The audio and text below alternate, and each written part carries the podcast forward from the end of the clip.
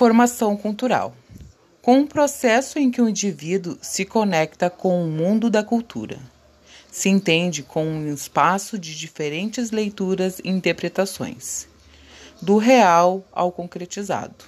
Nas artes, como a música, teatro, dança, artes visuais, cinema e entre outros.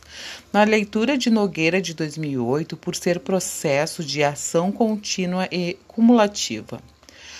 Saberes da formação profissional é um conjunto de saberes que, baseados na ciência e na erudição, são transmitidos aos professores durante o processo de formação, inicial ou continuada. Saberes disciplinares são os saberes reconhecidos e identificados como pertencentes aos diferentes campos do conhecimento: linguagem, ciências exatas, ciências humanas, ciências biológicas e etc.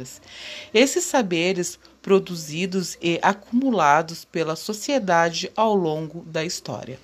Saberes curriculares são conhecimentos relacionados à forma como a instituição educacional faz a gestão dos conhecimentos socialmente produzidos, que deve ser transmitido aos estudantes. Os saberes disciplinares. Saberes experienciais são os saberes que resultam do próprio exercício da atividade profissional dos professores.